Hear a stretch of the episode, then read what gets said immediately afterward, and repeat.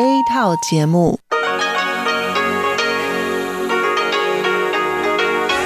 ที่นี่สถานีวิทยุเรดิโอไต้หวันอินเตอร์เนชันแนล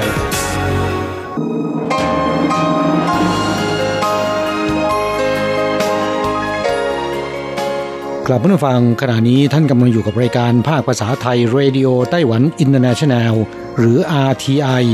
ออกกระจายเสียงจากกรุงไทเปไต้หวันสาธารณรัฐจีน เป็นประจำทุกวันนะครับ นอกจากรับฟังทางเครื่องรับวิทยุได้แล้ว ยังสามารถรับฟังรายการผ่านระบบออนไลน์ได้ที่ thai.rti.org.tw หรือที่ RTI Fanpage นะครับ ขอเชิญติดตามรับฟังรายการของเราได้ ตั้งแต่บัดนี้เป็นต้นไป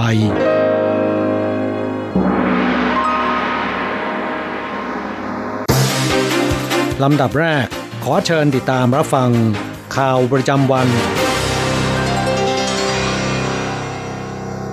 สวัสดีค่ะท่านผู้ฟังที่เคารพ ช่วงของข่าวจากรายการ Radio Taiwan International ประจำวันอังคารที่ 17 พฤศจิกายน ปีพุทธศักราช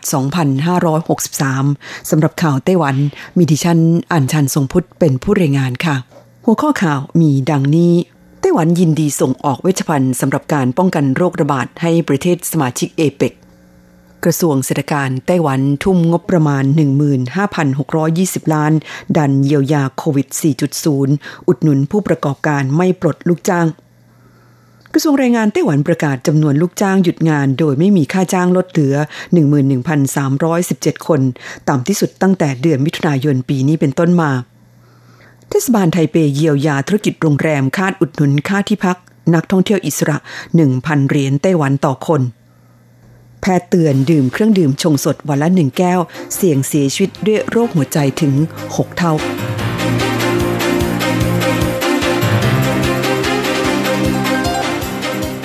ต่อไปเป็นรายละเอียดของข่าวค่ะ อันดับแรกไปดูข่าวที่ไต้หวันยินดีส่งออกเวชภัณฑ์สำหรับการป้องกันโรคระบาดให้ประเทศสมาชิกเอเปก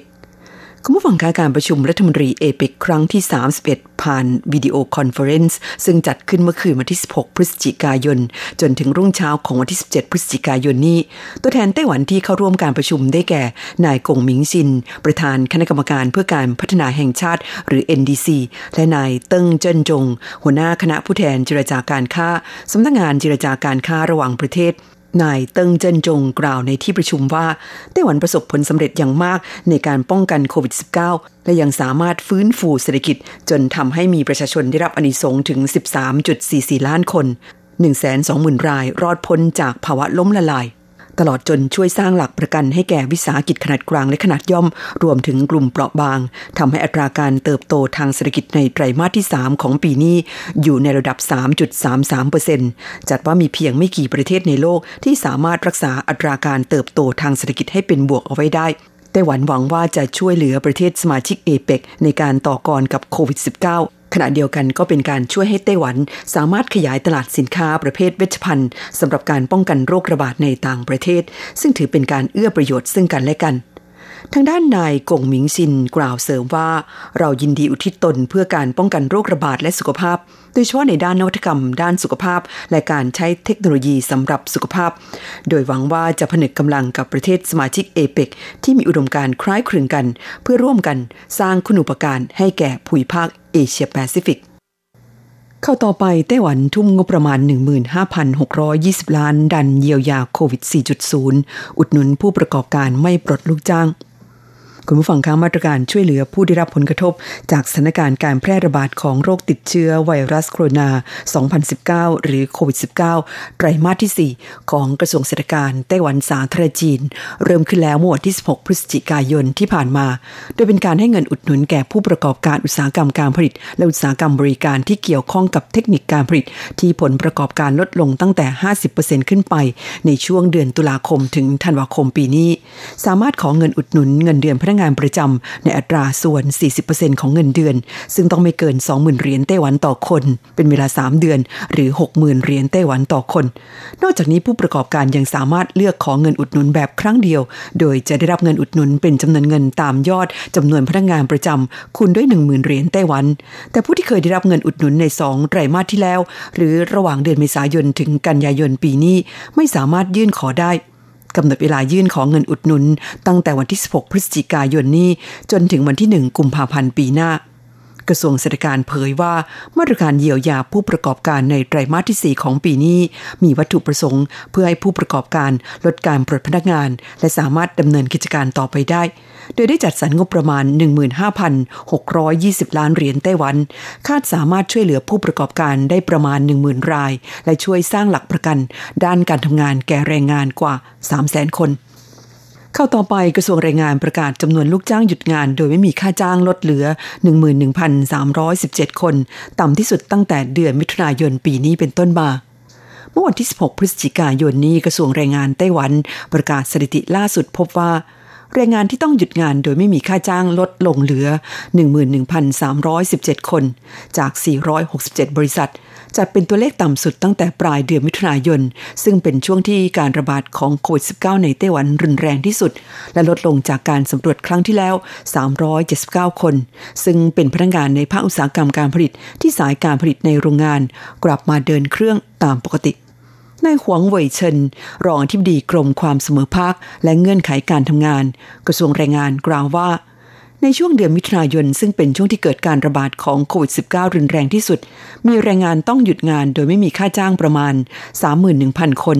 ซึ่งเป็นตัวเลขที่สูงที่สุดอย่างไรก็ดีตัวเลขดังกล่าว เริ่มลดลงตามสถานการณ์การแพร่ระบาดที่ทุเลาลงเป็นลำดับ เข้าต่อไปเทศบาลกรุงไทเปเยียวยาธุรกิจโรงแรม คาดอุดหนุนค่าที่พักนักท่องเที่ยว 1,000 เหรียญไต้หวันต่อคน เริ่มเดือนธันวาคมนี้สถานการณ์โควิด -19 ส่งผลกระทบต่อธุรกิจโรงแรมในกรุงไทเปอย่างหนัก อัตราการเข้าพักร่วงหวบหับแม้ในช่วงก่อนหน้านี้มีมาตรการส่งเสริมการท่องเที่ยวในประเทศของกรมการท่องเที่ยว แต่ก็ทำให้อัตราการเข้าพักเพิ่มขึ้นเพียงเล็กน้อย เทศบาลกรุงไทเปจึงได้มีมาตรการช่วยเหลือด้วยการให้เงินอุดหนุน นักท่องเที่ยวอิสระที่เข้าพักโรงแรมในกรุงไทเปคนละไม่เกิน 1,000 เหรียญไต้หวัน โดยจะเริ่มมาตรการนี้ตั้งแต่เดือนธันวาคมปีนี้ ไปจนถึงเดือนมีนาคมปีหน้านายหลิวอี้ทิงผู้อำนวยการสำนักสารสนเทศและการท่องเที่ยวเทศบาลกรุงไทเปกล่าวว่า เนื่องจากลูกค้าของโรงแรมในไทเป ส่วนใหญ่เป็นนักธุรกิจและนักท่องเที่ยวต่างชาติ หลังโควิด -19 ระบาดและมีการปิดประเทศ โรงแรมในไทเปจึงได้รับผลกระทบอย่างรุนแรงด้านผู้ประกอบการโรงแรมในกรุงไทเปเผยว่า มาตรการส่งเสริมการท่องเที่ยวในประเทศ ช่วยกระตุ้นอัตราการเข้าพักได้ไม่ถึง 10% นักท่องเที่ยวนิยมเดินทางไปท่องเที่ยวในภาคกลางและภาคใต้ จากสถิติพบว่าเดือนกุมภาพันธ์ถึงมิถุนายน อัตราการเข้าพักของโรงแรมไทเป เหลือเพียง 10%เดือนกรกฎาคมถึงตุลาคมเหลือไม่ถึง 30%สุดท้ายเป็นข่าวที่แพทย์เตือนดื่มเครื่องดื่มชงสดวันละหนึ่งแก้ว เสี่ยงเสียชีวิตด้วยโรคหัวใจเพิ่มขึ้น 3 เท่า กระแสความนิยมดื่มเครื่องดื่มชงสดได้รับความนิยมอย่างมากในหมู่คนรุ่นใหม่ทำให้ร้านขายเครื่องดื่มชงสดในไต้หวัน ผุดขึ้นราวกับเห็ดหลังฝน อยู่แล้วก็ดี Harvard Health Publications ดิตยสารด้านสุขภาพของสหรัฐรายงานอ้างอิงผลการวิจัยที่ถูกนำลงตีพิมพ์ใน Circulation ซึ่งเป็นนิตยสารทางการแพทย์ระบุว่า ผู้หญิงที่ดื่มเครื่องดื่มที่มีน้ำตาลเป็นส่วนประกอบ 250มิลลิลิตรต่อแก้ว วันละ 2 แก้วขึ้นไป มีความเสี่ยงที่จะเสียชีวิตเพราะโรคหัวใจสูงกว่าผู้หญิงที่ดื่มน้อยกว่าวันละสองแก้ว 6 เท่าตัว ในขณะที่ผู้ชายเสี่ยงที่จะเสียชีวิตเพิ่มขึ้น 3 เท่า นายแพทย์เฉินโปเฉินแพทย์ผู้เชี่ยวชาญ ระบบทางเดินปัสสาวะเตือนว่า เครื่องดื่มชงสดในไต้หวันมีปริมาณน้ำตาล 600ถึง700 มิลลิลิตรต่อแก้ว ดังนั้นการดื่มเครื่องดื่มชงสดเพียงวันละหนึ่งแก้ว ก็จะก่อให้เกิดความเสี่ยงที่จะป่วยเป็นโรคหลอดเลือดหัวใจเพิ่มขึ้น และเพิ่มความเสี่ยงที่จะเสียชีวิตเพราะโรคหัวใจ เป็นจริงตามผลการวิจัยดังกล่าว ดังนั้นแนะนำให้หันมาดื่มเครื่องดื่มไร้น้ำตาล หรือชา ทางที่ดีที่สุดคือดื่มน้ำเปล่า เพราะช่วยเพิ่มการไหลเวียนของออกซิเจน และสารอาหารต่างๆ ให้ส่งไปยังเนื้อเยื่อ และอวัยวะทั่วร่างกาย ช่วยทำให้ผิวพรรณชุ่มชื้น ไม่ทำให้อ้วน และที่สำคัญไม่ก่อให้เกิดโรคภัยต่างๆ ด้วยทำฝั่งคาที่จบลงไปแล้วนั้นเป็นช่วงของข่าวไต้หวันประจำวันนี้ค่ะ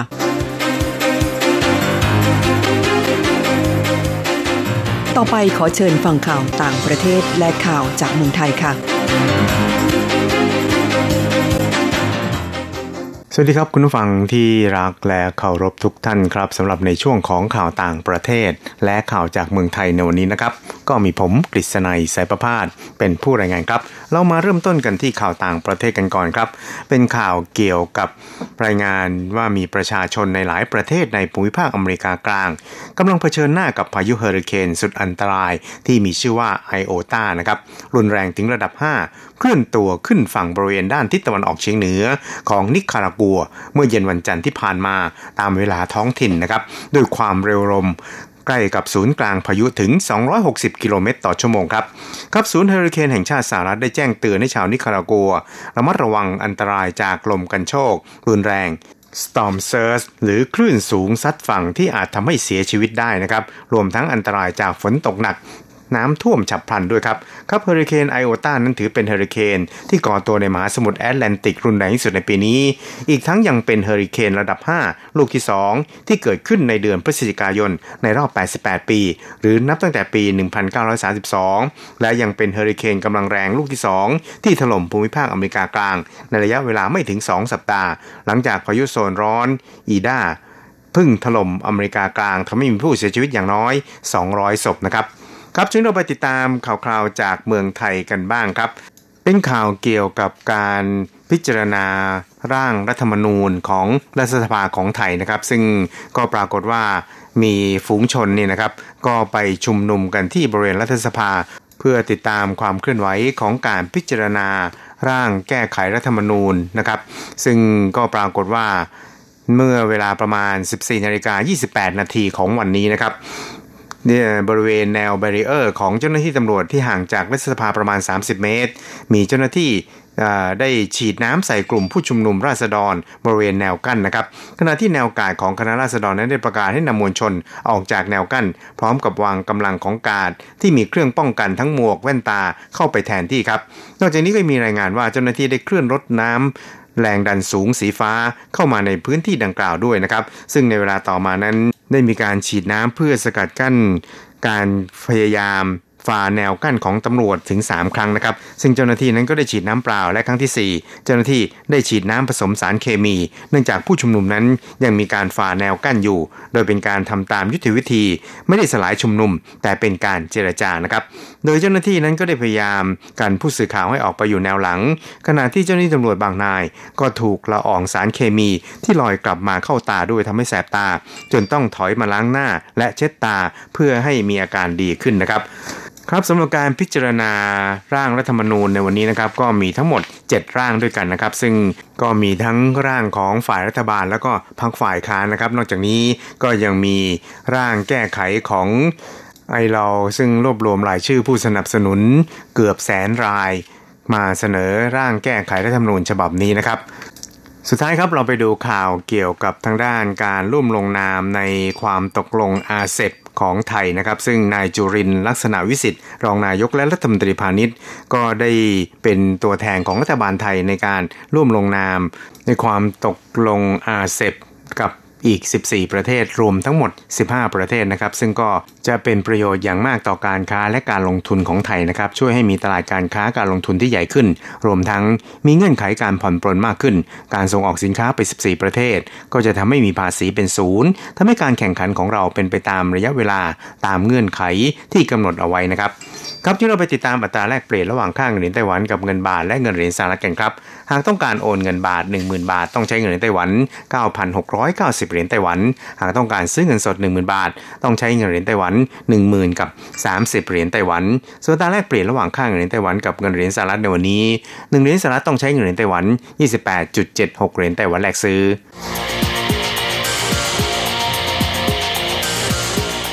รรมการกิจการชาวจีนพ้นทะเลของไต้หวัน ขอเชิญชวน ส่งผลงานเข้าร่วมประกวด ชิงรางวัลสื่อภาษาจีนในต่างประเทศ ซึ่งแบ่งเป็นรางวัลสื่อสิ่งพิมพ์ หรือสื่อโซเชียล และรางวัลสื่อวิทยุ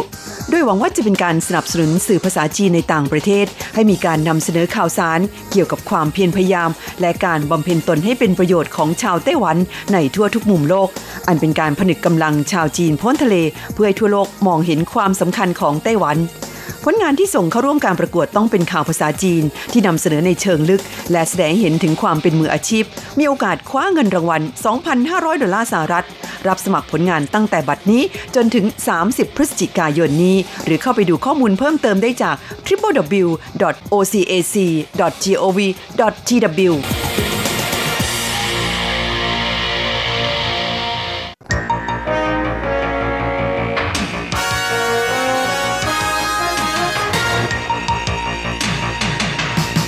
วิทยาการที่ก้าวหน้า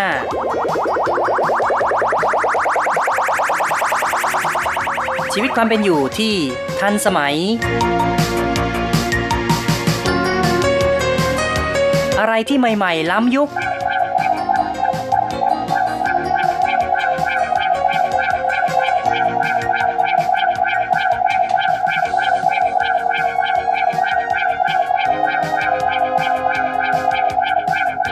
เชิญติดตามในไต้หวันไฮเทค ดำเนินรายการโดย แสงชัย กิตติภูมิวงศ์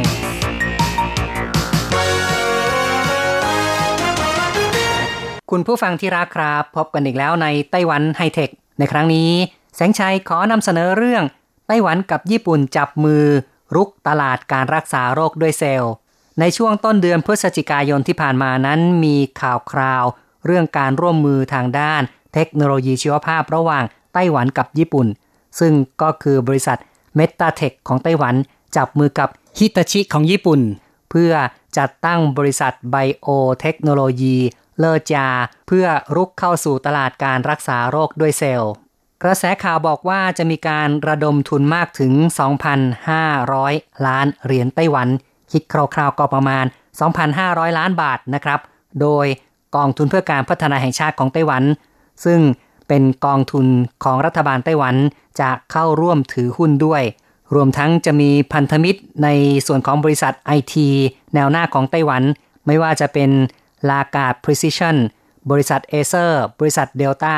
เป็นต้นก็จะเข้าร่วมถือหุ้นด้วย นับว่าเป็นการขยายห่วงโซ่การผลิตทางด้าน เทคโนโลยีชีวภาพแบบหมุนเวียนของไต้หวันเข้าสู่ตลาดโลก รุกเข้าสู่ตลาดการรักษา โรคด้วยเซลล์ที่มีมูลค่านับล้านล้านเหรียญไต้หวัน ทางบริษัท MetaTech ของไต้หวัน และบริษัทฮิตาชิได้มีการหารือระหว่างกัน รวมทั้งกระแสข่าวบอกด้วยว่า จะมีการเชิญให้นายองฉีหุยซึ่งเป็นอดีต ประธานสภาวิจัยแห่งชาติของไต้หวัน หรือว่า Academia Sinica มาเป็นประธานของบริษัท ทางผู้บริหารของบริษัท m i n a l i s ซึ่งเป็นบริษัทลูกของฮิตาชิ ได้เข้าพบกับนายองฉีหุย เท่ากับว่าตัวแทนฝ่ายญี่ปุ่นได้เข้าพบกับฝ่ายไต้หวันที่เป็นการแสดงถึงความตั้งใจที่จะร่วมลงทุนระหว่างกัน นายองฉีหุยได้สัมภาษณ์ด้วยว่า ยินดีที่จะช่วยเหลือหากการจัดตั้งบริษัท ในครั้งนี้เป็นประโยชน์ต่อเศรษฐกิจไต้หวัน อย่างไรก็ตามในเรื่องนี้ยังคงต้องรอการอนุมัติจากสภาวิจัยแห่งชาติของไต้หวัน เป็นที่คาดการว่าการจัดตั้งบริษัทร่วมทุนระหว่างกันมีความเป็นไปได้สูง ในเรื่องของการระดมทุนนั้น ทางบริษัทเมตาเทคของไต้หวัน ได้หารือกับทางฝ่ายฮิตาชิ ซึ่งจะต้องจัดตั้งบริษัทและก็ระดมทุนทั้งหมด 2,500 ล้านเหรียญไต้หวัน ในจำนวนนี้ 500 ล้านเหรียญไต้หวัน จะเป็นการกู้ยืมจากธนาคารหรือว่า การออกหุ้นของบริษัทเพื่อระดมทุนจากบุคคลทั่วไป และอีกส่วนหนึ่งคือ 2,000 ล้านเหรียญไต้หวันนั้น เป็นส่วนของการนำมาใช้ในการก่อสร้างโรงงาน มีการวางแผนว่าที่มาของเงินทุนนั้นจะมาจาก 3 ส่วน ในส่วนแรก 30%นั้นเป็นการร่วมทุนกันระหว่าง MetaTech กับพิตาชิ ในส่วนที่ 2 อีก 30%ก็เป็นส่วนของพันธมิตรบริษัทไอทีของไต้หวันได้แก่ Largan Precision Acer Delta เป็นต้น และอีก 40%นั้นก็จะเป็นส่วนที่ทางกองทุนเพื่อการพัฒนาแห่งชาติของไต้หวัน จะเป็นผู้ร่วมทุน โดยในส่วนของกองทุนเพื่อการพัฒนาแห่งชาตินั้น ก็ยังมีพันธมิตรที่เป็นบริษัททางด้านไบโอเทคโนโลยีในไต้หวัน รวมทั้งบริษัทที่เป็นรัฐวิสาหกิจอยู่ภายใต้กระทรวงเศรษฐการของไต้หวัน และยังมีสถาบันการเงินที่อยู่ภายใต้กระทรวงเศรษฐการของไต้หวันเป็นผู้ร่วมทุนด้วย ในส่วนของการแบ่งงานแบ่งหน้าที่นั้นก็มีการกำหนดกันไว้ว่า ทางบริษัทเมตาเทคของไต้หวัน จะเป็นผู้รับผิดชอบ ในเรื่องของการทดลองการรักษาทางคลินิก เป็นผู้รับผิดชอบ ในเรื่องของการขอใบอนุญาตยา หรือเรื่องของการขนส่งในระบบเย็นนะครับ หรือว่า cold chain logistics รวมทั้งเป็นตัวแทนในการจัดจำหน่ายด้วย สำหรับบริษัทไบโอเทคโนโลยีเลิศจาที่มีการจัดตั้งขึ้นมาใหม่นั้น ก็เป็นผู้ที่รับผิดชอบในการมอบหมาย เพื่อการว่าจ้างผลิตเซลล์ทั้งในและก็ต่างประเทศ รวมทั้งจะเป็นผู้ที่ทำการตลาดในต่างประเทศ โดยจะร่วมมือกับทางบริษัท m i n a l i s ที่เป็นบริษัทลูกของฮิตาชิ m i n a l i s นั้นก็ถือว่าเป็นบริษัททางด้านไบโอเทคโนโลยีที่มีเครือข่ายอยู่ในต่างประเทศ เพราะฉะนั้นก็สามารถที่จะเป็นส่วนที่จะช่วยในเรื่องของการจัดจำหน่ายไปยังต่างประเทศได้ ในอีกด้านหนึ่งนั้น บริษัทฮิตาชิก็จะรับผิดชอบในเรื่องของการก่อสร้างโรงงาน รวมทั้งจะรับผิดชอบในเรื่องของการบ่มเพาะหรือว่าฝึกอบรมบุคลากรช่างเทคนิคต่างๆ ตลอดจนเป็นผู้ที่มีเทคโนโลยีในเรื่องของการบ่มเพาะเซลล์แบบอัตโนมัติที่จะนำมาใช้ในกระบวนการผลิต จุดสำคัญก็คือว่าเทคโนโลยีการรักษาโรคด้วยเซลล์ มีจุดเด่นคือการเสริมประสิทธิภาพของเซลล์ ให้สามารถใช้ในการรักษาโรคต่างๆ โดยเฉพาะโรคมะเร็ง มีการจัดตั้งระบบ AI เพื่อทำการจดจำหรือว่าทำการวิเคราะห์เซลล์ โดยจะต้องมีการป้อนภาพเซลล์ต่างๆ ให้แก่ AI เพื่อเป็นการฝึกฝน AI ทำให้ AI รู้จักเซลล์ต่างๆ และจะนำมาใช้ประยุกต์ในการรักษาโรคด้วยเซลล์ ทางบริษัท MetaTech ก็มีการวิเคราะห์ในเรื่องของขนาดตลาดการรักษาโรคด้วยเซลล์ โดยระบุว่าปัจจุบันนั้น ทั่วโลกนั้นมีการทดลองการรักษาทางคลินิก ในเรื่องของเทคโนโลยีการรักษาโรคด้วยเซลล์ มีจำนวนนับพันรายการทีเดียว ในอนาคตการผลิตเซลล์จะเพิ่มขึ้นแบบก้าวกระโดด ตั้งแต่ปีหน้าเป็นต้นไป มูลค่า ตลาดการแพทย์แบบหมุนเวียนของทั่วโลก คือในปี 2021 นั้น จะมีมูลค่าสูงถึง 1.6 ล้านล้านเหรียญไต้หวัน ก็ประมาณ 1.6 ล้านล้านบาทแล้วนะครับ แล้วก็ในอนาคตนั้นอีก 3 ปีข้างหน้า ระบบการผลิตเซลล์ที่เรียกกันว่า CDMO ที่เป็นกระบวนการใช้ในการรักษาโรคด้วยเซลล์นั้น จะมีมูลค่าเกินกว่า 3 ล้านล้านเหรียญไต้หวัน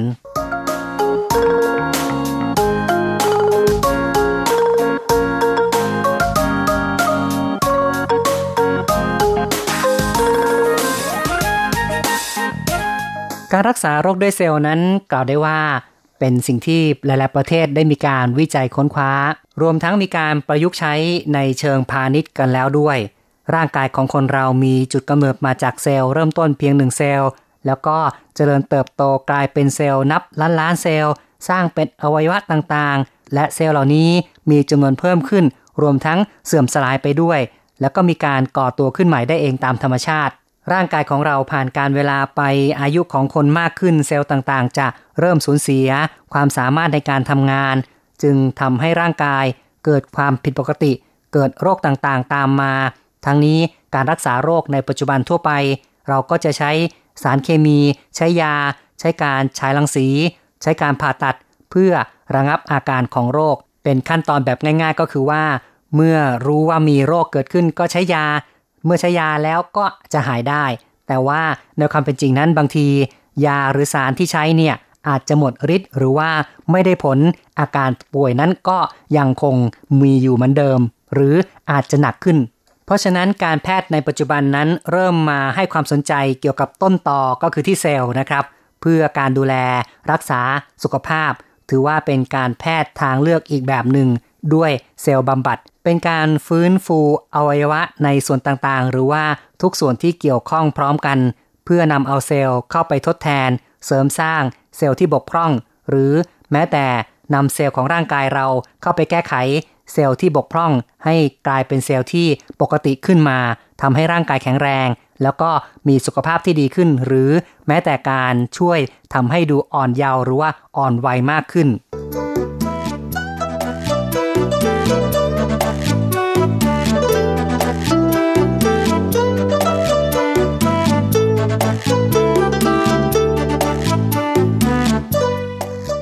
จะว่าไปแล้วคนส่วนใหญ่มักจะรอให้ร่างกายเจ็บป่วย จึงจะไปพบแพทย์ โดยแพทย์ก็จะให้การรักษาตามอาการเจ็บป่วยที่เป็นอยู่ในขณะนั้น ด้วยการให้ยาให้สารเคมี หรือใช้เทคโนโลยีการแพทย์ต่างๆ การรักษาจะได้ผลดีถ้าว่าผู้ป่วยมาพบแพทย์ตั้งแต่เนิ่นๆ หรือว่าไปพบทันทีเมื่อเกิดความผิดปกติของร่างกาย แต่คนส่วนใหญ่นั้นกว่าจะรู้ว่าป่วย ก็มักจะมีอาการค่อนข้างจะรุนแรงแล้ว จึงไปพบแพทย์ จึงอยู่ในภาวะที่ไม่ทันการหรือว่าสายเกินไปซะแล้ว ดังนั้นการเน้นป้องกันโรค หรือการช่วยรักษาสภาพของร่างกาย ให้อยู่ในภาวะที่ดีตลอดเวลานั้นจึงเป็นสิ่งที่จำเป็น ซึ่งก็ควรจะต้องมีการตรวจสุขภาพจากแพทย์ผู้เชี่ยวชาญอย่างครอบคลุม และให้รู้ผลทุกอย่างอย่างรวดเร็ว ทราบภาวะสุขภาพปัจจุบัน และแนวโน้มที่อาจจะเกิดขึ้นในอนาคต เป็นการป้องกันความรุนแรง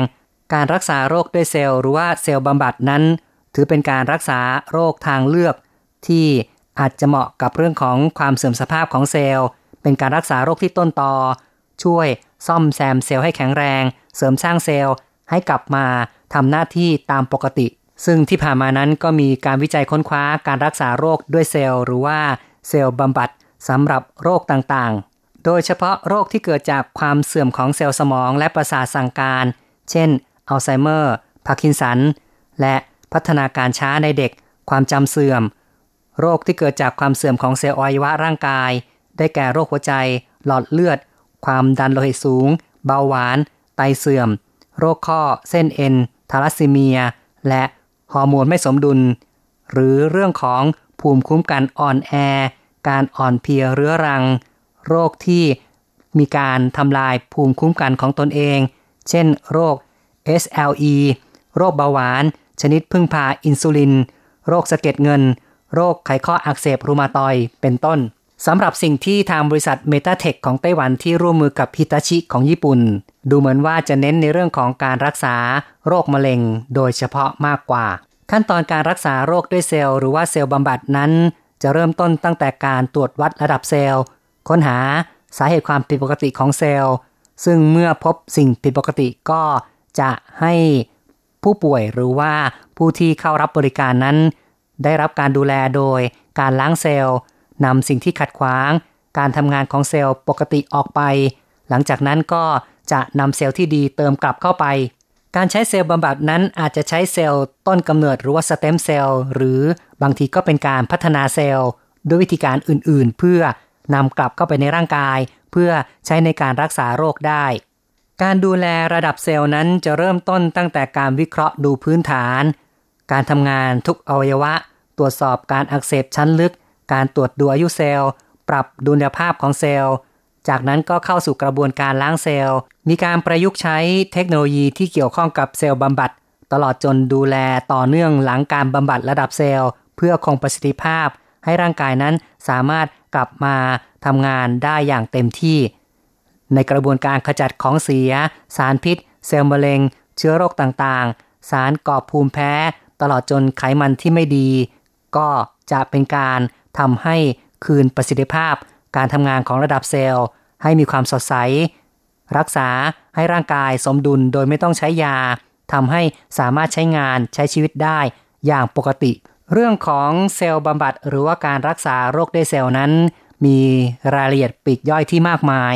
กล่าวได้ว่าทั่วโลกนั้นมีความตื่นตัวมากทางด้านนี้ จากข้อมูลที่แสงชัยกล่าวไปตอนต้นนะครับว่าทางบริษัทเมตาเทคของไต้หวัน ได้ประเมินว่าปัจจุบันนั้น ทั่วโลกมีการทดลองทางคลินิก คือทดลองรักษาในเรื่องของเซลล์บำบัดนี้นับพันรายการทีเดียว จึงเป็นเหตุผลว่าทำไมบริษัทไบโอเทคโนโลยีของไต้หวัน คือบริษัทเมตาเทคนั้น จึงได้ร่วมมือกับทางฮิตาชิ จัดตั้งบริษัทขึ้นมาโดยเฉพาะเพื่อรุกเข้าสู่ตลาดเซลล์บำบัดโดยเฉพาะ แล้วก็จะมุ่งเน้นในเรื่องของการรักษาเซลล์มะเร็ง ซึ่งที่ผ่านมาเนี่ยโรคมะเร็งก็เป็นโรคที่ทำลายมนุษย์อย่างมาก เป็นโรคที่ถือว่าในทั่วโลกนั้นมีผู้ป่วยด้วย โรคมะเร็งเป็นจำนวนมาก ดังนั้นก็เชื่อว่าจะมีความต้องการในเรื่องของเซลล์บำบัดเพื่อรักษาโรคมะเร็งมากตามไปด้วย เอาละครับ การพูดคุยในรายการไต้หวันไฮเทคครั้งนี้ แสงชัยเห็นทีต้องขอยุติลงก่อน อย่าลืมกลับมาพบกับไต้หวันไฮเทคในครั้งต่อไป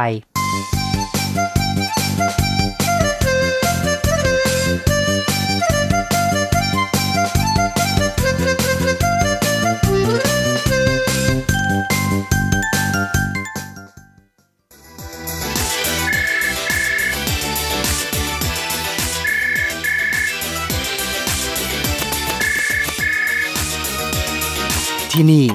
มีเรื่องราวมากมาย ที่นี่มีสิ่งที่น่าสนใจ เราเชื่อว่าที่นี่มีสิ่งที่คุณอยากรู้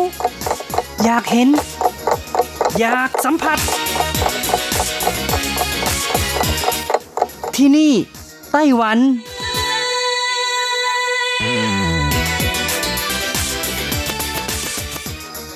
สวัสดีค่ะ คุณผู้ฟังพบกันอีกแล้วค่ะ ในช่วงเวลาที่นี่ไต้หวันกับรจรัสยนสุวรรณพร้อมกับเนื้อหาดีๆ ที่เกี่ยวข้องกับในไต้หวันนำมาเล่าสู่กันฟังประจำทุกสัปดาห์ สัปดาห์นี้เช่นกันค่ะ ก็มีเรื่องราวดีๆ เกี่ยวกับ ฤดูกาลของเฟิร์นข้าหลวงหรือว่าซันซู ผักยอดฮิต ของชนพื้นเมืองในเมืองควาเหลียนนำมาเล่าสู่กันฟังค่ะ คุณผู้ฟังคะถ้าจะพูดถึงผักของชนพื้นเมืองในไต้หวันที่มีชื่อเสียง แล้วก็เป็นอาหารจานเด็ดที่ขึ้นเหลา หรือร้านอาหารที่มากที่สุด หลายคนก็นึกถึงผักป่าชนิดหนึ่ง นั่นก็คือซันซู หรือว่าเฟิร์นข้าหลวงนั่นเองนะคะ และผักชนิดนี้ก็ยังถือเป็นพืชเศรษฐกิจที่สร้างรายได้ให้กับชนพื้นเมืองของไต้หวัน ในครั้งนี้ค่ะรัชรัตก็ขอแนะนำชนพื้นเมืองไต้หวันที่หมู่บ้านซีหลินตำบลว่านหลง เมืองฮวาเหลียน ซึ่งชนพื้นเมืองของที่นี่ส่วนใหญ่ก็เป็นชนเผ่าทาโรโกะนะคะ แต่ละครัวเรือนของคนในหมู่บ้านจะมีสายใยผูกพันกับการปลูกเฟิร์นข้าหลวงอย่างใกล้ชิดค่ะ ผูกพันกันยังไงนะคะ ก็มาฟังกิจวัตรประจำวันของการดูแลเก็บเกี่ยวเฟิร์นข้าหลวงกันเลยค่ะ คือตั้งแต่ตื่นเช้านะคะ นับตั้งแต่ตีห้า ที่ท้องฟ้ายังไม่สาง หลายๆ คนในหมู่บ้านก็จะขี่มอเตอร์ไซค์ขึ้นเขาเพื่อไปเด็ดเฟิร์นข้าหลวงกันค่ะ เสียงสตาร์ทของมอเตอร์ไซค์ที่รัวๆ ของหลายๆ บ้าน รวมทั้งไฟหน้าส่องทางของรถมอเตอร์ไซค์ราวกับว่ามาก่อนพระอาทิตย์ที่จะขึ้นในไม่ช้า การขึ้นเขาเด็ดเฟิร์นข้าหลวงนั้น ก็จะต้องเตรียมอุปกรณ์เครื่องใช้ต่างๆ รวมทั้งเสื้อผ้าที่สวมใส่ อย่างเช่น หมวกหรือว่างอบกันแดด ผ้าพันคอ ปลอกของแขนเสื้อกันแดด ตะกร้าใส่ผักสำหรับสะพายหลังเป็นต้น ค่ะ ถ้าพูดถึงเฟิร์นข้าหลวง หรือภาษาจีนเรียกกันว่าซันซู ก็ถือเป็นพืชประเภทเฟิร์นที่ขึ้นในป่านะคะ ทั่วโลกมีมากกว่า 600 ชนิด แต่ว่าเฟิร์นที่นิยมมารับประทานเป็นอาหารมีไม่กี่ชนิดเท่านั้น และชนิดที่ได้รับความนิยมมากที่สุดในไต้หวันก็คือเฟิร์นข้าหลวงออสเตรเลียเป็นเฟิร์นที่มีขนาดใหญ่ ต้นใบก็อวบนะคะ เงาไม่แตกกิ่งหรือว่าสร้างกอ ใบเดี่ยวห่อตัวเข้าเป็นแอ่ง เนื่องจากว่าถิ่นกำเนิดอยู่ในออสเตรเลียนะคะ จึงเป็นที่มาของการเรียกชื่อว่าเฟิร์นข้าหลวงออสเตรเลียค่ะหากนำใบอ่อนที่ยังไม่คลี่ของเฟิร์นชนิดนี้ไปผัดไฟแดง ใส่กระเทียมพร้อมกับน้ำมันหอย โอ้โห รสชาติอร่อยมากเลยนะคะ หรือว่าจะใส่พริก เพิ่มสีสันหรือเพิ่มความเผ็ดเข้าไปนิดนึง หรือเติมปลาเล็กปลาน้อยประเภท ปลาจิ้งจังที่ทำมาจากปลากระตักก็ยิ่งอร่อยไปอีกแบบนะคะรัชรัตไม่ได้โม้นะคะ ขณะเคี้ยวก็มีเสียงกรุบกรอบของผักดังกรุบกรุบพร้อมกับความหอมของกระเทียมพริกและปลาเล็กปลาน้อย อืม อย่างนี้แค่พูดก็เรียกน้ำลายได้เลยทีเดียว ยังไม่หมดนะคะ ก็ยังมีวิธีการปรุงให้อร่อยอีกหลายอย่าง อย่างเช่น เอามาลวก ทำเป็นผักสลัดก็อร่อยไม่น้อย ลวกแป๊บเดียวก็พอนะคะ จะให้ความกรุบกรอบ หรือว่าเอาไปชุบไข่ขาวลงทอดในน้ำมันร้อนๆสัก 3 นาทีค่ะ แล้วก็เอาไปแจมบนจานอาหารรวม ไม่เพียงแต่ดูแล้วสวยงาม เวลากินก็ยังหอมกรอบของเฟิร์นอีกด้วย ค่ะ ด้วยเพราะความอร่อยนี่เองนะคะ ก็ทำให้เจ้าเฟิร์นข้าหลวงได้รับความนิยมและเป็นผักราคาสูงค่ะ เป็นอาหารขึ้นเหลาหรือร้านอาหารหรูไปเลย นอกจากนี้แล้วเฟิร์นข้าหลวงหรือซันซูก็เป็นผักที่มีคุณค่าทางโภชนาการสูงเช่นกันนะคะ ประกอบไปด้วยโปรตีนหยาบ ไขมันหยาบ คาร์โบไฮเดรตเส้นใยหยาบ วิตามินเกลือแร่ต่างๆ ไม่ว่าจะเป็นแคลเซียมฟอสฟอรัสโพแทสเซียม แมกนีเซียมเหล็กเป็นต้นนะคะ มีอย่างละนิดอย่างละน้อย แต่ล้วนแล้วก็มีประโยชน์กับร่างกาย แต่ที่มากที่สุดก็คือ เส้นใยอาหารที่ดีต่อสุขภาพนั่นเองเก้าจูหลันเกษตรกรชนพื้นเมืองที่มีเชื้อสายเผ่าทาลโกก็บอกว่า อย่าคิดว่าซันซูหรือเฟิร์นข้าหลวงที่ชอบขึ้นในป่านั้นปลูกง่าย เนื่องจาก พืชประเภทเฟิร์นมีลักษณะพิเศษก็คือ ต้องการความชื้นและใต้ร่มเงาค่ะ จะปลูกในที่โล่งแจ้งแสงแดดจ้าไม่ได้ ดังนั้นชนพื้นเมืองของไต้หวันที่นำเฟิร์นข้าหลวงมาปลูก จึงต้องปลูกในที่มีร่มเงา และพบว่าต้องปลูกไว้ใต้ต้นหมากจึงจะเหมาะสมที่สุดค่ะ ในบางครั้งเกรงว่าเฟิร์นข้าหลวงจะได้รับความร้อนมากเกินไป ยังจะเป็นต้องเอาที่กำบังแดดมาบังเสียอีกนะคะ อย่างเช่น ตะข่ายสีดำเอามาบังแดดเป็นต้นค่ะ ซึ่งเก้าจูหลันบอกด้วยว่าเฟิร์นข้าหลวงก็คล้ายๆกับคนนี่แหละค่ะ ที่ต้องใส่ใจในการดูแลต้องให้ความชุ่มชื้น ไม่ให้แดดเผาการปลูกเฟิร์นข้าหลวงของเกษตรกรตำบลว่านหลงนั้น จะใช้วิธีการปลูกแบบธรรมชาติเป็นหลัก ประมาณ 3 วัน 5 วันก็ต้องเข้าสวนถอนหญ้าหรือวัชพืช การเก็บยอดเฟิร์นมักจะใช้เวลาในช่วงเช้า เพื่อจะได้ส่งมอบสินค้าในช่วงบ่ายค่ะ และขั้นตอนการเก็บเกี่ยวก็ต้องใช้มือเด็ดทั้งหมด ถ้าเข้าสวนไปดูนะคะ ก็จะเห็นเกษตรกรแบกตะกร้าไว้ที่หลัง แล้วก็ก้มๆเงยๆเด็ดยอดเฟิร์น ถ้าให้นึกภาพก็มีบรรยากาศคล้ายๆ กับการดำนาในสมัยก่อนนั่นเองนะคะ นอกจากนี้การดูแลต้นเฟิร์นก็เป็นสิ่งสำคัญและถือเป็นงานที่ลำบากและเสี่ยงอันตรายหลาย ๆ อย่าง เพราะว่าเฟิร์นนั้นต้องไปปลูกบนภูเขา ความชื้นก็ต้องเพียงพอ อีกทั้งยังต้องมีร่มเงากำบังแดดอย่างที่บอกแล้วนะคะ เกษตรกรแต่ละคนก็จะเสี่ยงต่อการถูกพึ่งต่อยแทบทุกๆวันด้วย และถ้าโชคร้ายไปหน่อยนะคะ อาจจะถูก พึ่งต่อยวันละสามครั้งก็ยังมีว้าวน่ากลัวเลยนะคะ เนื่องจากว่าพึ่งนั้นชอบหลบอยู่ใต้ใบเฟิร์นค่ะ พอเอามือไปเด็ดปุ๊บ ก็จะเหกับพึ่ง เจ้าพึ่งตกใจก็เลยต่อยคน อันนี้มันคงเป็นสัญชาตญาณของพึ่งที่ต้องการป้องกันตัวเองด้วยนะแล้วก็มีคนงานบางคนที่ถูกพึ่งต่อยกลัวจนไม่กล้ามารับจ้างเก็บยอดเฟิร์นอีกต่อไป การเก็บเกี่ยวในช่วงหน้าร้อน สิ่งที่ต้องกลัวมากที่สุดนอกจากพึ่งแล้วก็คือ งูพิษทั้งหลายนั่นเองค่ะ ไม่ว่าจะเป็นงูกระปะ งูกระดิงงูงูกระลอเป็นต้น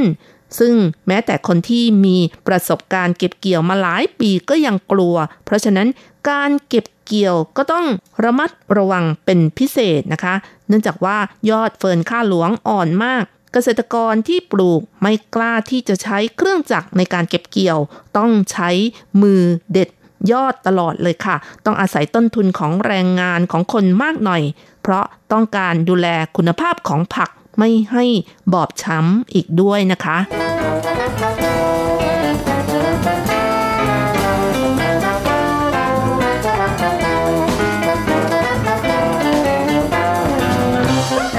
คุณฟังคะการเด็ดยอดเฟิร์นนั้นถือว่าเป็นเรื่องที่ต้องระมัดระวังเป็นอย่างยิ่งค่ะ ไม่ว่าจะเป็นสัตว์ร้ายหรือว่า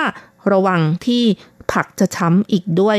จึงกล่าวได้ว่าเฟิร์นข้าหลวงหรือซันซูเป็นผักที่มีความสัมพันธ์กับคนมากจริง ๆ และหลังจากที่เก็บยอดเฟิร์นได้แล้ว ก็จะนำกลับบ้านรวมตัวกันแพ็คบรรจุกล่อง เพื่อส่งให้กับพัตคารหรือร้านอาหารในบางครั้งบางคราวนะคะ ที่เป็นช่วงฤดูกาลเท่าแก่ร้านอาหารจำนวนไม่น้อย ก็จะเดินทางไป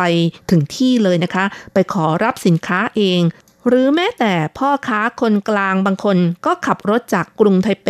ไปรับผักที่นั่นเลยก็มีค่ะ ก็ต้องบอกว่าเป็นยอดผักที่ฮอตฮิตจริง ๆ ตามแผงขายผักทั่วไปจะไม่ค่อยมีขายกันอย่างรจรัสนานๆนะคะ ก็จะเจอที่ตลาดบ้าง ก็ได้เลยซื้อมากินกันค่ะ ถ้าไปกินที่ร้านอาหารญี่ปุ่นเฟิร์นข้าหลวงผัดจานย่อมๆ จานหนึ่งตั้ง 3-400นะคะ ก็ถือว่าไม่ถูกค่ะ ช่วงนี้ก็ถือเป็นช่วงฤดูกาลสามารถสั่งซื้อทางออนไลน์ได้ที่เว็บไซต์ของที่ว่าการตำบลว่านหลงได้ค่ะ หรือโทรศัพท์สั่งซื้อส่งไปถึงบ้านก็มีเช่นกันทางเกษตรกรผู้ปลูกก็บอกว่า ถ้าโทรสั่งก็จะขึ้นเขาไปเด็ดสดๆ ก่อนวันหนึ่ง และส่งแบบรักษาความสดที่มีการแช่เย็นด้วย แบบนี้ก็ต้องบอกว่าสดจริงๆ และรับรองว่าอร่อยแน่ค่ะ เก้าจูหลัน เกษตรกรผู้มีประสบการณ์การปลูกเฟิร์นข้าหลวงเกือบ 30 ปี พูดปนหัวเราะว่า เฟิร์นข้าหลวงเป็นผลิตภัณฑ์เกษตรของคนสูงวัยในหมู่บ้าน เป็นแหล่งรายได้ที่สำคัญของผู้สูงวัยด้วย ปัจจุบันคนไต้หวันรู้จักเฟิร์นข้าหลวงหรือซันซูมากขึ้น และรู้ว่าเป็นผักของชนพื้นเมือง อีกทั้งเฟิร์นข้าหลวงเก็บเกี่ยวได้ตลอดทั้ง 4 ฤดู แต่ว่าช่วงหน้าร้อนอาจจะมีปริมาณน้อยไปหน่อยนะคะ และความยาวของยอดผักก็จะสั้นกว่าด้วยแต่ว่าหลังฤดูใบไม้ร่วง ถือว่าเป็นฤดูกาลของเฟิร์นข้าหลวง รสชาติอร่อยด้วย ซึ่งก็คือช่วงนี้นั่นเองค่ะ คุณผู้ฟังที่อยู่ในไต้หวันถ้าอยากจะกินเฟิร์นข้าหลวงผัดน้ำมันหอย เห็นขายในตลาดก็รีบๆซื้อมาผัดกินได้เลย เก้าจูหลันบอกว่า ชนพื้นเมืองเผ่าทาลโกเป็นคนขยันขันแข็ง พวกเขามีความคิดว่าขอให้มีเรียวแรง อายุยังน้อยก็ต้องรีบขวนขวาย อันนี้ถูกต้องนะคะ การปลูกเฟิร์นข้าหลวงต้องดูแลเอง เก็บยอดผักขายเอง ถอนหรือว่าถางหญ้า หรือวัชพืชเองด้วย เพียงใส่ปุ๋ยเป็นบางครั้งเท่านั้น แต่ไม่เคยใช้ยาฆ่ามาแมลง อืม อย่างนี้ฟังดูแล้วปลอดภัยดีนะคะสำหรับผู้บริโภคค่ะ แต่อย่างไรก็ตาม ก็ยังมีการนำไปตรวจสอบว่าเป็นผักออร์แกนิกจริง ๆ เฟิร์นข้าหลวงจะปลูกบนยอดเขา สูงเหนือระดับน้ำทะเลต่ำกว่า 700 เมตร จะเหมาะที่สุด อาจจะอยู่ระหว่าง 300 ถึง 700 เมตร เหนือระดับน้ำทะเล ช่วงเช้าจะมีน้ำค้าง ช่วงบ่ายก็จะมีฝนที่ให้ความชุ่มชื้นกับเฟิร์น ไม่ต้องรดน้ำต่างหาก ต้นเฟิร์นก็จะขึ้นสวย อวบ ยอดที่เด็ดได้เขียวสดอ่อนด้วยนะคะ เป็นที่ต้องการของผู้บริโภค เวลาผัดจะมีรสหวานอีกด้วย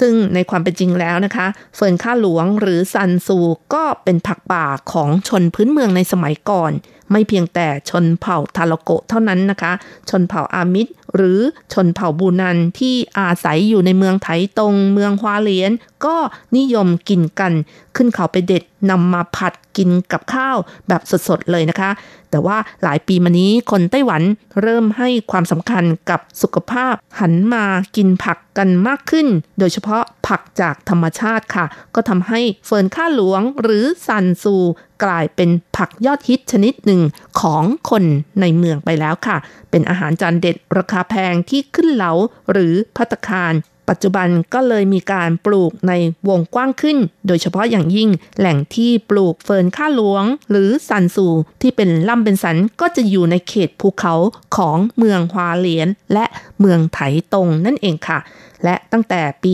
2006 เป็นต้นมา ทางสมาคมเกษตรภาคตะวันออก ก็ส่งเสริมให้เกษตรกรปลูกเฟิร์นข้าหลวง แล้วก็มีการปลูกในฟาร์ม สามารถตรวจสอบแหล่งที่ปลูกด้วยว่ามาจากพื้นที่ไหน เพื่อให้ผู้บริโภคมีความไว้วางใจในเรื่องของความปลอดภัยจากสารตกค้าง หรือยาฆ่ามาแมลงนั่นเองค่ะ ปัจจุบันการปลูกเฟิร์นข้าหลวงกลายเป็นธุรกิจที่สำคัญของท้องถิ่น นอกจากนำยอดเฟิร์นข้าหลวงมาผัดแล้วนะคะ ขณะเดียวกันหน่วยงานรัฐบาลก็ยังให้เงินอุดหนุนในการนำเฟิร์นข้าหลวง แปรรูปเป็นผลิตภัณฑ์ต่างๆ เพื่อสร้างมูลค่าให้กับสินค้า อย่างเช่นว่า อบแห้งชงเป็นชาใช้ดื่ม ขนมแครกเกอร์ เอนไซม์หรือทำเป็นผลิตภัณฑ์เครื่องสำอางที่มีการร่วมมือกับบริษัทไบโอเทคโนโลยีนำมาผลิตเป็นสบู่แผ่นมังหน้าเป็นต้นค่ะ หรือแม้แต่นำเฟิร์นค่าหลวง ปลูกเป็นต้นใหญ่ๆนะคะ แล้วก็ประดับตกแต่งสวนเพื่อความสวยงาม และช่วยฟอกอากาศ ค่ะคุณฟังคะเวลาของรายการหมดลงอีกแล้วนะคะ อย่าลืมค่ะกลับมาติดตามเรื่องราวดีๆ ในช่วงเวลาที่นี่ไต้หวันสัปดาห์หน้า เวลาเดียวกันสำหรับวันนี้ ขอให้ทุกท่านโชคดี มีความสุขสุขภาพแข็งแรง สวัสดีค่ะ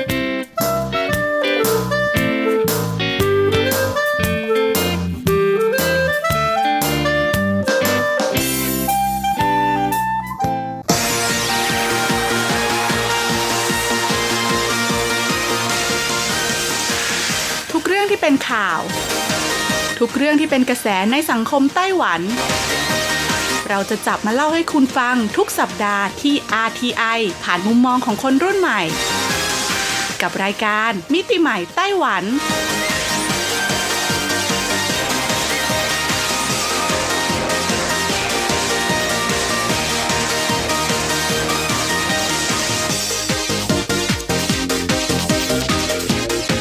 วัสดีค่ะ คุณผู้ฟัง RTI ที่เคารพทุกท่านขอต้อนรับเข้าสู่รายการมิติใหม่ไต้หวันค่ะ รายการที่จะนำเสนอเรื่องราวดีๆ เรื่องราวใหม่ๆ ที่เกิดขึ้นในไต้หวันนะคะดำเนินรายการโดยดิฉันดีเจยุ้ยมณพรชัยวุฒิค่ะ สำหรับเรื่องราวของเราในสัปดาห์นี้ค่ะ บอกเลยว่ามีความเกี่ยวข้องกับสัตว์เลี้ยงค่ะคุณผู้ฟังอย่างที่เราทราบกันดีนะคะ ว่าปัจจุบันเนี่ยสัตว์เลี้ยงเนี่ยมีเยอะมากๆเลยทีเดียวนะ มนุษย์เราเองค่ะก็สรรหานะคะ สัตว์เลี้ยงรูปร่างหน้าตาต่างๆเนี่ยมาเลี้ยงกันนะ บางชนิดเนี่ยไม่ควรเป็นสัตว์เลี้ยงนะคะ แต่คนเราก็เลี้ยงค่ะคุณผู้ฟัง อย่างล่าสุดนะยุ้ยได้ฟังรายการวิทยุรายการหนึ่งค่ะ มีคนเลี้ยงมดคุณผู้ฟัง ซึ่งต้องบอกเลยนะคะว่ามดที่เขาเลี้ยงเนี่ยมีหลากหลายสายพันธุ์มากๆนะคะ ซึ่งยุ้ยไม่ได้มองว่ามันเป็นเรื่องแปลกนะคะ มันเป็นเรื่องความชอบแล้วก็ความสนใจส่วนบุคคลค่ะ แต่ทั้งนี้ทั้งนั้นนะคะ การที่เราจะเลี้ยงสัตว์อะไรก็ตามไม่ว่าจะเป็นสัตว์เล็กสัตว์ใหญ่นะคะ สิ่งสำคัญที่สุดเลยก็คือเราก็จะต้องมีเวลาในการดูแล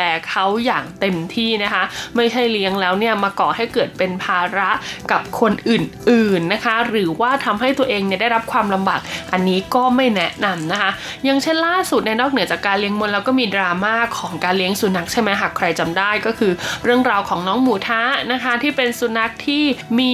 ผู้จัดการดาราท่านหนึ่งนะคะ ไปพบเห็นใช่ไหมที่ร้านหมูกระทะ แล้วก็ด้วยความเมาในวันนั้น ก็อุ้มน้องเนี่ยกลับมาด้วยแล้วน้องก็ยอมกลับมาโดยดีด้วยนะ แล้วน้องก็คือเป็นสุนัขที่เชื่องมาก ดังนั้นวันถัดไปเนี่ยเขาก็นำสุนัขไปคืนถูกไหมพอไปคืนเสร็จปุ๊บเนี่ยปรากฏว่าเจ้าสุนัขเนี่ยก็รอคนนั้นคุณผู้ฟัง เขาก็เลยตัดสินใจลองเอาปอกคอเนี่ยไปห้อยนะคะ เจ้าสุนัขตัวนั้นดู แล้วก็ไปถามเจ้าของร้านหมูกระทะว่าเอ๊ะสุนัขตัวนี้เนี่ยเป็นสุนัขจรจัดหรือเปล่านะคะมีเจ้าของไหมอะไรอย่างเงี้ยซึ่งคนแถวนั้นกว่า 90%เนี่ยก็บอกว่าไม่มี อาจจะเคยเห็นคนเอาข้าวเอาอะไรมาให้บ้าง แต่ไม่เคยเห็นใครนะคะมาแสดงความเป็นเจ้าของ ซึ่งเชื่อไหมภาพหนึ่งที่รู้สึกประทับใจมากๆ ก็คือตอนที่เขาเอาปลอกคอไปใส่ให้สุนัขตัวนั้นเนี่ยเจ้าสุนัขตัวนั้นเนี่ยกระโดดเลียหน้า ผู้ชายคนนั้นเลยนะคุณผู้ฟัง ซึ่งต้องบอกเลยนะคะ ว่ามันก็เป็นภาพที่ทำให้เขารู้สึกว่าเฮ้ย สุนัขตัวนี้แหละจะต้องเป็นของเขาแล้วก็ประจวบเหมาะมากๆนะคะ ที่ผู้ชายคนนี้ย้ายไปอยู่บ้านพอดี คือพอเรามีบ้านเนี่ยก็หมายความว่าเรามีสเปซให้น้องสุนัขเนี่ยสามารถวิ่งเล่น แล้วก็เดินไปเดินมาได้อย่างมีความสุขไงก่อนหน้านี้เขาอยู่คอนโดถูกไหมเขาก็เลยรู้สึกว่าเฮ้ยมันเป็นช่วงที่เหมาะมากๆ เขาเจอสุนัขตัวนี้ในตอนที่เขามีบ้านแล้วเขาก็เลยตัดสินใจนำเจ้าสุนัขตัวนี้ไปเลี้ยงค่ะ ปรากฏว่าพอสุนัขโด่งดังขึ้นมาค่ะคุณผู้ฟังแน่นอนนะคะ ก็มีคนมาแสดงความเป็นเจ้าของสุนัขค่ะ แล้วก็บอกว่าเนี่ยคิดถึงมากนู่นนั่นนี่จนเกิดเป็นดราม่าใหญ่โตเลยทีเดียวนะคะ แต่สุดท้ายแล้วค่ะน้องคนนี้นะน้องผู้จัดการดาราคนนี้เขาก็ยืนยันค่ะว่าเขาจะเลี้ยงสุนัขตัวนี้อย่างเต็มที่แล้วก็ดีที่สุดนะคะ ถ้าเจ้าของสุนัขตัวนี้อยากมาเจอนะคะ หรือว่าอยากจะสลับกันเลี้ยงก็ได้นะ แต่ว่าหลาย ๆ คนหลังจากที่ไปสำรวจกันมาแล้วนะคะเขาก็พบว่าบ้านของคนที่มาอ้างว่าเขาเป็นเจ้าของสุนัขมาก่อนเนี่ยไม่ได้มีความพร้อมในการเลี้ยงสุนัขขนาดนั้น ดังนั้นหลาย ๆ คนนะคะ รวมถึงชาวเน็ตเนี่ยที่ไปแสดงความคิดเห็นกันเนี่ยนะคะ ก็เห็นพ้องไปในเสียงเดียวกันเลยนะคะ ว่าให้คุณบูมนะคะ ซึ่งเป็นคนที่เก็บน้องสุนัขตัวนี้ไปนะคะ ควรทำหน้าที่เลี้ยงสุนัขตัวนี้ต่อไปอย่างดีที่สุดนั่นเอง เนี่ยแหละค่ะผู้ฟังต้องบอกเลยนะคะ ว่าไม่ใช่แค่ใน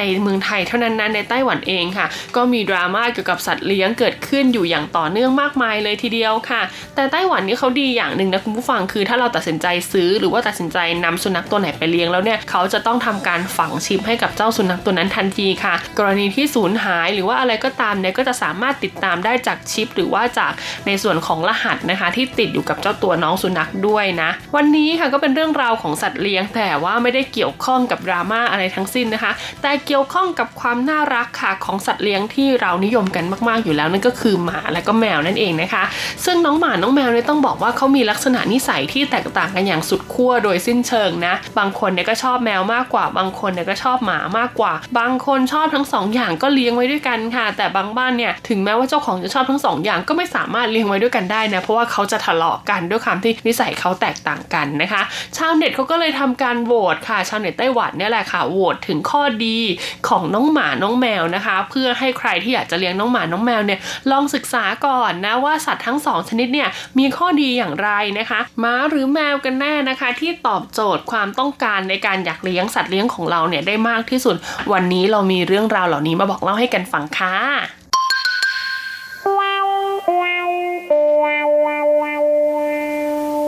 เรามาเริ่มกันที่ข้อดีของน้องแมวกันก่อนเลยดีกว่านะคะคุณผู้ฟังต้องบอกเลยละค่ะว่าน้องแมวเนี่ยเป็นสัตว์ที่ค่อนข้างอินดี้นะหลายๆ คนค่ะเวลาเลี้ยงแมวเนี่ยก็จะถูกเรียกว่าเป็นทาสแมว เพราะว่าส่วนใหญ่คนเลี้ยงแมวเนี่ยจะไม่สามารถบังคับแมวได้ เราต่างหากที่จะถูกเขาบังคับ แล้วก็ต้องยอมทำตามที่เขาบอกนะคะ ก็เลยทำให้เราเนี่ยกลายเป็นทาสแมวนะก็คือเหมือนแมวอยากได้อะไรต้องการอะไรเนี่ย เราต่างหากที่ต้องเป็นฝ่ายตอบสนองเขาไม่ใช่เขาตอบสนองความต้องการของเรานะคะ ดังนั้นชาวเน็ตที่เป็นทาสแมวค่ะ ก็เลยมาบอกเล่าเรื่องราวดีๆนะคะ ของการเลี้ยงน้องแมว 5 ข้อให้กับเราได้รับทราบกันนะคะ มาดูกันที่ข้อ 5 เลยดีกว่าค่ะเขาบอกว่าน้องแมวเนี่ยไม่จำเป็นต้องพาออกไปนอกบ้าน หรือว่าพาออกไปเดินนอกบ้านเหมือนน้องสุนัขค่ะ ซึ่งแน่นอนนะคะ ด้วยความที่แมวเนี่ยจะเป็นสัตว์ที่ชอบความอยู่นิ่งมากกว่านะแล้วก็ไม่ได้ชอบพื้นที่ในการที่จะต้องใช้ energy อะไรมากมายนะคะ ดังนั้นหากคุณมีพื้นที่เ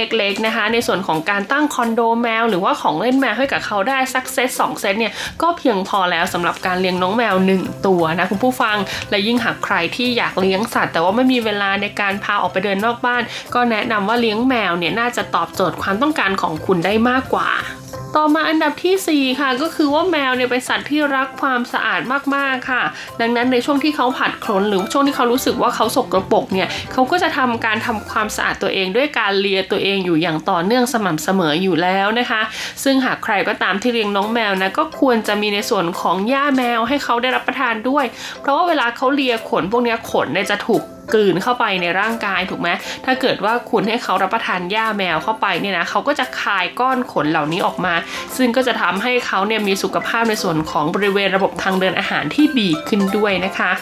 ต่อมาอันดับที่ 3 ค่ะก็คือว่าเลี้ยงแมวเนี่ยสามารถจับแมลงสาบจิงจกหรือว่าในส่วนของหนูได้นะ ซึ่งทฤษฎีนี้นะคะ ก็ไม่แน่ใจว่าปัจจุบันนี้ยังจะใช้ได้อยู่หรือเปล่านะเพราะว่าหนูปัจจุบันเนี่ยก็ตัวใหญ่พอสมควรเลยทีเดียวนะคะ แมวบางสายพันธุ์เนี่ยก็ไม่ได้เกิดมาเพื่อที่จะจับหนูจับแมลงแต่อย่างใดดังนั้นหากใครอยากเลี้ยงแมวเพื่อให้เขาเนี่ยมาคอยจับหนูจับแมลงในบ้านเนี่ยก็ควรจะเลือกสายพันธุ์ให้เหมาะสมด้วย ต่อมาอันดับที่ 2 ค่ะก็คือว่าเจ้าของบ้านนะคะ หรือคนที่ให้เราเช่าบ้านในไต้หวันเนี่ยส่วนใหญ่แล้วค่ะจะนิยมแล้วก็ยอมรับการเลี้ยงแมวมากกว่าเลี้ยงหมานะคะ เพราะเขามีความรู้สึกว่าแมวเนี่ยเป็นสัตว์ที่นิ่งๆ ดังนั้นเนี่ยก็จะไม่ทำให้เฟอร์นิเจอร์ หรือว่าอุปกรณ์ภายในบ้านเนี่ยนะคะ มีความเสียหายร้ายแรงเท่ากับน้องหมานั่นเองดังนั้นนะคะบางบ้านเนี่ยเขาบอกว่าอนุญาตให้เลี้ยงสัตว์ได้บ้านเช่าเนี่ยนะก็ต้องถามเขาด้วยนะคะ ว่าสัตว์เลี้ยงที่เขาบอกเนี่ยคืออะไร แมวหมาหนูหรือว่าสัตว์ประหลาดอื่นๆนะคะ ก็ต้องถามให้เคลียร์ด้วย และข้อดีอันดับที่ 1 ของน้องแมวเลยล่ะค่ะ ก็คือแมวเนี่ยชอบการคอเคลียร์นะคะ เราสามารถคอเคลียร์สามารถดมแมวได้นะเพราะแมวเนี่ยด้วยความที่เป็นสัตว์ที่รักสะอาด ร่างกายกลิ่นของเขาเนี่ยก็จะค่อนข้างไม่รุนแรงเท่ากับน้องสุนัขนะคะ และที่สำคัญเนี่ยแมวด้วยความที่เป็นสัตว์นิ่งๆนะเราก็จะสามารถแบบฟัดเขาคอเคลียร์กับเขาได้เวลานานกว่านะคะ เพราะว่าสุนัขเนี่ยจะเป็นสัตว์ที่แบบไม่นิ่งเท่าแมวไงแบบเขานั่งได้ปักๆ ถ้าเขาไม่หลับอะไรเงี้ยเขาก็จะเดินกระโดดเล่นอะไรเงี้ยจะมีความสนมากกว่านั่นเอง มาต่อกันที่ท่านน้องหมากันบ้างดีกว่าค่ะเขาบอกว่า 5 ข้อดีของการเลี้ยงน้องหมานะคะ เริ่มต้นก็คือหนึ่งนะ เราสามารถพาเขาเนี่ยไปเป็นเพื่อนเดินเล่นนอกบ้านได้ค่ะ เพราะว่าการเลี้ยงสุนัขเลยสิ่งสำคัญก็คือต้องให้เขามีพื้นที่ในการวิ่งเล่นนะคะ มีพื้นที่ในการให้เขาได้ใช้ energy ต่างๆ หากใครที่เลี้ยงในพื้นที่ปิดอย่างบ้านในไต้หวันส่วนใหญ่ก็จะเป็นตึกแถวเป็นคอนโดดังนั้นคุณก็จะต้องหาเวลาพาน้องหมาไปเดินเล่นตามถนนหนทางสวนสาธารณะต่างๆ ค่ะ ซึ่งก็ถือเป็นการดีนะ เพราะว่าจะทำให้คุณเนี่ยได้ออกกำลังกายไปด้วย และยิ่งไปกว่านั้นค่ะ เวลาคุณพาเขาไปเดินเล่นเนี่ยคุณก็ต้องมีความรับผิดชอบต่อพื้นที่สาธารณะด้วยการเตรียมน้ำเตรียมถุงเก็บชีเก็บอึอะไรไปให้เรียบร้อยด้วยนั่นเอง ต่อมาข้อดีอันดับ4ค่ะก็คือสุนัขเนี่ยจะเป็นสัตว์ที่ alert มากๆนะคะ แล้วก็ต้อนรับเจ้าของเป็นอย่างดีนะ ดังนั้นหากใครนะคะ อยากได้ความรู้สึกแบบว่าเฮ้ยกลับมาถึงบ้านแล้วมีคนรอเราอยู่อย่างใจจดใจจ่อก็แนะนำให้เลี้ยงสุนัขค่ะ เพราะว่าถ้าเขาเนี่ยรู้เวลาไปกลับนะคะ ในการทำงานของคุณอะไรอย่างเงี้ยนะเขาก็จะนั่งรอตรงประตูกระดิกหางรอเลยทีเดียวนะคะ แล้วเวลาเห็นพวกเราที่เป็นเจ้าของเนี่ยก็จะมีความ alert ตื่นเต้นนะแล้วก็มีความแบบดีใจมากเป็นพิเศษด้วยด้วยอันดับที่ 3 ค่ะเขาบอกว่าสุนัขเนี่ยเป็นสัตว์ที่มีความฉลาดนะคะ แล้วก็สามารถฝึกฝนได้ค่ะ ซึ่งอันนี้ก็เป็นความจริงนะ สุนัขเนี่ยจะเป็นสัตว์ที่ไม่ได้อินดี้เท่ากับแมวนะคะ ดังนั้นเนี่ยถึงแม้ว่าจะซนไปหน่อยนะคุณผู้ฟังแต่หากว่าเราเนี่ยอยากให้เขาฟังแล้วก็อยู่ในกฎระเบียบที่เราจัดวางไว้เนี่ยก็สามารถนำสุนัขเนี่ยไปเข้าคอร์สฝึกอบรมได้นะคะ ขนาดยุ้ยเองนะคะมีประสบการณ์ในการเลี้ยงสุนัขพันทางนะคุณผู้ฟังก็คือเอามาเลี้ยงตั้งแต่เล็ก ๆ เลยเป็นสุนัขจรจัดเหมือนกันเนี่ยนะคะ ต้องบอกเลยว่าหากเราฝึกเขาตั้งแต่เล็กๆเนี่ยนะพอเขาโตมาแล้วเนี่ยเขาก็จะเข้าใจนะคะในคำสั่งในคำบอกเล่าของเรา บอกให้หยุดก็คือหยุดบอกว่าอย่านู่นนั่นนี่อะไรเงี้ยคือเขาก็จะฟังเรานะคุณผู้ฟัง แต่ว่าบางครั้งก็มีแอบดื้อบ้างนะคะ ก็อาจจะต้องดุบ้างอะไรบ้างเหมือนเลี้ยงสุนัขกก็คือเหมือนเลี้ยงเด็กที่จะเด็กตลอดเวลานั่นเองต่อมาอันดับที่ 2 ค่ะ ก็คือข้อดีในเรื่องของการสอดส่องดูแลเป็นสุนัขเฝ้าบ้านนั่นเองนะคะ สุนัขส่วนใหญ่กว่า 80%เนี่ยจะมีประสาทสัมผัสที่ไวมากๆค่ะ ดังนั้นหากเรานะเลี้ยงเขาให้เขาสามารถเฝ้าบ้านดูแลบ้านได้เนี่ยก็จะทำให้เรารู้สึกไว้วางใจนะคะ เวลาเราออกไปนอกบ้านได้ด้วยนะ ยิ่งถ้าเป็นสุนัขสายพันธุ์ที่ดุหน่อยนะคะ อย่างเช่นสุนัขพันทาง พันธุ์อเซเชียนต่าง ๆ อะไรเงี้ยบูลด็อกเหล่านี้นะคะ จะช่วยสอดส่องดูแลบ้านให้เป็นอย่างดีเลยทีเดียว และยิ่งเวลาเจออคนแปลกหน้าเข้ามา หรือว่าแบบมีโจรผู้ร้ายอะไรเงี้ยเขาก็จะทำการเห่าส่งเสียงด้วยนะคะ ซึ่งต้องบอกเลยว่าสุนัขเนี่ยมีความแตกต่างกันนะและเขาก็จะมีสัมผัสพิเศษคุณผู้ฟัง ในการที่เขาจะรับรู้ได้ว่าคนที่เข้ามาหาเขาเนี่ยเป็นคนดีหรือคนไม่ดี อันนี้ก็ต้องเชื่อใจเซนส์ของน้องสุนัขเลยทีเดียว และสุดท้ายอันดับที่ 1 ค่ะสุนัขเนี่ยเป็นเหมือนเพื่อน แล้วก็เป็นเหมือนคนในครอบครัวได้เลยนะคะ เพราะว่าหากเราเลี้ยงสุนัขเนี่ยสังเกตว่าสุนัขจะขึ้นชื่อในเรื่องของความซื่อสัตย์ค่ะ ดังนั้นหากใครอยากได้เพื่อนรักเพื่อนแท้ที่เป็นเหมือนคนในครอบครัวนะคะ ก็สามารถเลี้ยงสุนัขได้ค่ะ แต่นะคะเขาจะเป็นเพื่อนรักเพื่อนแท้ที่เราจะต้องดูแลเขาไปจนแก่เลยนะ เขาบอกว่าการเลี้ยงสุนัขเนี่ยนะคะ ไม่เจ้าของตายก่อนก็สุนัขตายก่อนค่ะ อย่างที่เราเคยเห็นในคลิปทั่วไปเลยนะผู้ฟังบางคนเนี่ยเลี้ยงตั้งแต่สุนัขยังตัวเล็กๆจนกระทั่งแต่งงานมีครอบครัวมีลูกนะ สุนัขเนี่ยก็ยังมาช่วยดูแลลูกของเจ้าของอีกทีหนึ่งด้วยนะคะ ซึ่งก็ต้องบอกเลยว่าเป็นความผูกพันที่น่ารักมากๆ ที่ส่วนใหญ่แล้วเนี่ยน้องแมวเนี่ยจะไม่ค่อยมีนะคะ อาจจะมีบ้างเป็นบางตัวนะคะ แต่น้อยส่วนใหญ่เนี่ยจะเป็นสุนัขมากกว่า เป็นไงกันบ้างแล้วคะกับข้อดีของสุนัขและแมวที่แตกต่างกันออกไปนะคะ ได้ฟังแบบนี้แล้วนะใครที่กำลังลังเลอยู่นะคะกำลังตัดสินใจว่าจะเลี้ยงสุนัขหรือว่าแมวดีนะคะ ก็สามารถนำไปประกอบการพิจารณาได้ค่ะ และอีกอย่างหนึ่งที่ต้องย้ำอยู่เสมอนะคะ ไม่ว่าจะเป็นสุนัขและแมวนะคะ เวลาเลี้ยงก็คือต้องดูแลเอาใจใส่เขาเป็นอย่างดีที่สุดเลยนะ ไม่ใช่ว่าตอนที่เขายังไม่เจ็บป่วยเห็นเขาน่ารักเล่นกับเขาพอเขาเจ็บป่วยแล้วนะคะ ก็เอาเขาไปทอดทิ้งกลายเป็นสุนัขเป็นแมวจรจัด แล้วก็เป็นภาระให้กับสังคมอีก อันนี้บอกเลยว่าไม่น่ารักนะคะ เราต้องประเมินความพร้อมของเราให้ดีทั้งสภาพการเงินสภาพที่อยู่อาศัยทุกอย่างเลยทีเดียวนะคุณผู้ฟัง เพราะอย่างที่บอกเลยค่ะเวลาเลี้ยงสุนัขหรือแมวเนี่ยไม่เขาตายก่อนก็เราตายก่อนนะคะ ดังนั้นเนี่ยยิ่งเวลาเจ็บป่วยปัจจุบันนี้ต้องบอกเลยว่าค่ารักษาพยาบาลของสุนัขและแมวเนี่ยถือว่าสูงมากๆนะคะ ยิ่งถ้าเราไปโรงพยาบาลเอกชนอะไรอย่างนี้ด้วยนะ ก็จะต้องมีเงินส่วนหนึ่งเลยทีเดียวค่ะสำรองไว้ในการดูแลเขายามเจ็บป่วยด้วย แต่หากใครชอบสุนัขและแมว แต่ว่าไม่สะดวกในการเลี้ยงดูจริง ๆนะคะ มีปัจจัยหลายอย่างที่เป็นอุปสรรคในยุ้ยแนะนำว่าปัจจุบันนี้ไม่ต้องเลี้ยงก็ได้ เอาเงินไปบริจาคนะคะ ตามสถานที่รับเลี้ยงสุนัขและแมวที่เป็นแบบอองค์กรการกุศลต่างๆ หรือว่าจะเป็นพวกคาเฟ่หมาแมวจร หมาแมวพันธุ์นะคะเดี๋ยวนี้มีเยอะมากนะ เพราะว่าส่วนใหญ่คาเฟ่เหล่านี้เขาก็จะทำงานร่วมกับมูลนิธิต่ต่างๆ ที่เกี่ยวข้องกับสัตว์อยู่แล้วนะคะ การที่คุณไปเที่ยวคาเฟ่ไปอุดหนุนเขาอะไรอย่างเงี้ยนะเงินที่คุณจ่ายไปเนี่ยก็จะไปช่วยเหลือน้องหมาน้องแมวตัวอื่นๆ ได้อีกมากมายเลยทีเดียวละค่ะ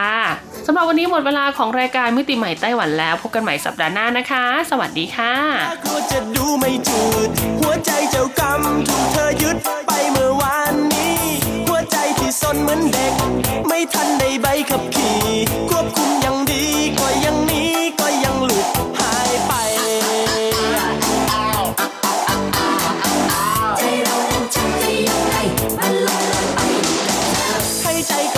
vẫn cầu